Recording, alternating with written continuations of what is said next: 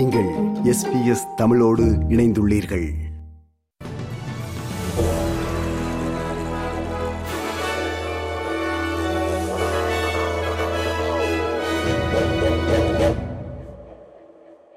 நேர்கள் அனைவருக்கும் வணக்கம்.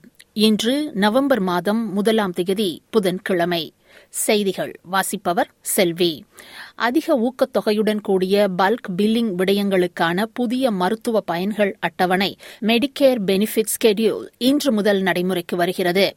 இத்திட்டத்தின் கீழ் இளையோர் முதியோர் மற்றும் சலுகை அட்டைதாரர்களுக்கான மொத்த பில்லிங் ஊக்கத்தொகையை மூன்று மடங்காக உயர்த்த பெட்ரல் அரசு ஒப்புக் கொண்டுள்ளது இது சுகாதாரத்துறைக்கான குறிப்பிடத்தக்க மாற்றம் என்று பெட்ரல் சுகாதார அமைச்சர் மார்க் பட்லர் ஏபிசி செய்தியிடம் கூறினார். Well, it means that GPs can now charge significantly more to the government for bulk billing millions of children, pensioners, and concession card holders. This is what they called for many months ago, and we delivered it in the budget, something that doctors' groups have described as a game changer. ஆஸ்திரேலிய வீட்டுச் சந்தை அதன் முந்தைய உச்சத்தை விஞ்ச உள்ளது.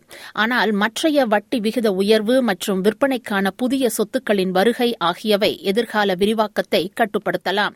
வட்டி விகிதங்கள் உயரத் தொடங்கியதால் இரண்டாயிரத்தி இருபத்தி இரண்டாம் ஆண்டின் பெரும் பகுதி முழுவதும் வீட்டுச் சந்தை படிப்படியாக சரிவை கண்டது.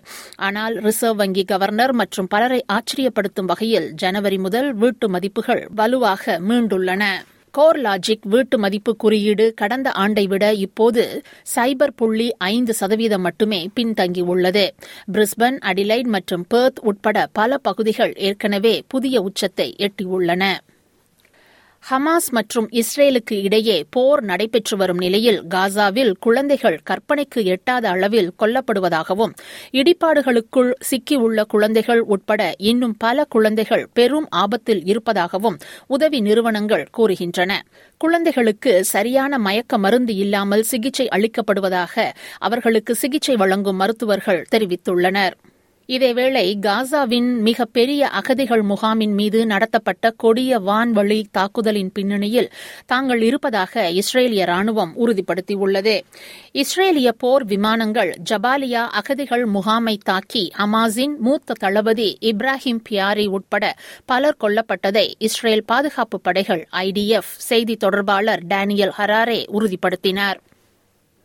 குயின்ஸ்லாண்டின் தெற்கில் உள்ள டால்வின் மற்றும் அதனை சுற்றியுள்ள பகுதிகளில் வசிப்பவர்கள் காட்டுத்தீ ஆபத்து காரணமாக உடனடியாக வெளியேற அறிவுறுத்தப்பட்டுள்ளனர். டால்வின் த கிளீன் சில்வர்வுட் மற்றும் செரி கலி ஆகிய பகுதிகளில் வசிப்பவர்களுக்கு இந்த எச்சரிக்கை விடுக்கப்பட்டுள்ளது.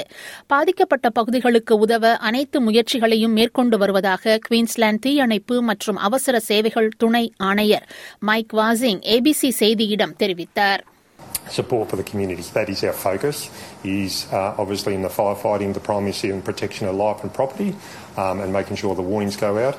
But our fundamental uh, focus continues on that in terms of supporting the local communities. இத்துடன் எஸ்பிஎஸ் தமிழ் ஒலிபரப்பு வழங்கிய செய்தி நிறைவு பெறுகிறது